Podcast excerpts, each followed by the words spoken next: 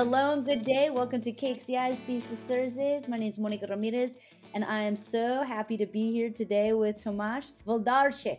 Hi, thank you for having me. Welcome to KXCI. We're super excited to hear about your research. So tell us what you're doing here at the University of Arizona.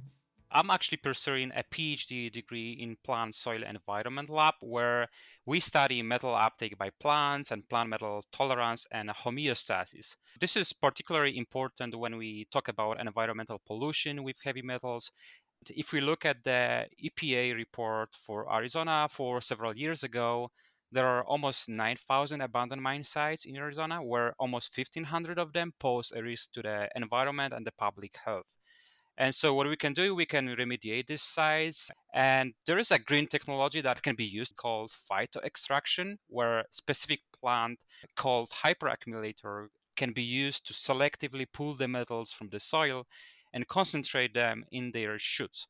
Uh, the problem is that the majority of hyperaccumulators come from the temperate climate regions, and there is a little research that has been done in arid ecosystems. So my research focus on the identification of new hyperaccumulators and to do that, I conduct a series of field studies where I physically visit the legacy mine site and measure the plant capacity to accumulate metals.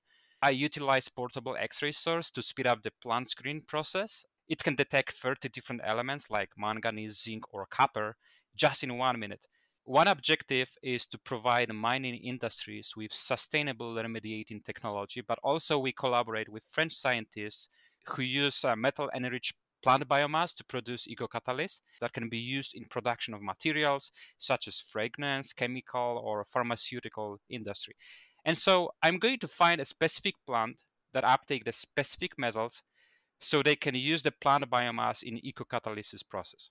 So how many sites have you visited to assess the phytoextraction capacity of the plants? I visited so far five different legacy mine sites, and I also visited one natural outcropping site. And at this moment, I have thousands of plant samples in the lab. So it's wow. gonna be tremendous amount of work analyzing all of those samples. Yes, it is. Yes, it is. What do you think you're gonna do when you graduate? My hope is that I can continue as a researcher in this field as there's so many things to explore. It can really be a cutting edge research that I would like to do or continue doing after I graduate.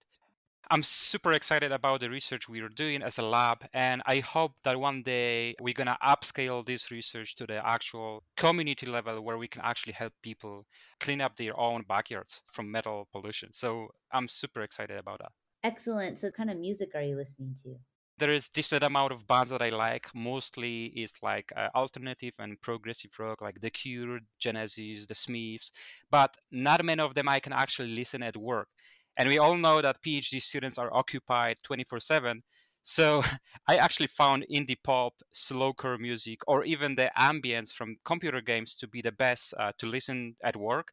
I love music from The Witcher 3.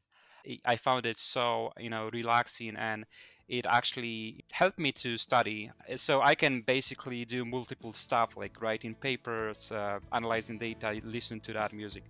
Thank you so much for your efforts. We look forward to hearing how you progress in your studies. Super excited for you, Tomasz. Thank you. Thank you. Awesome. Thank you so much for having me today. It was a real pleasure to talk to you. Thesis Thursdays is produced right here at KXCI Tucson with generous support from our listeners.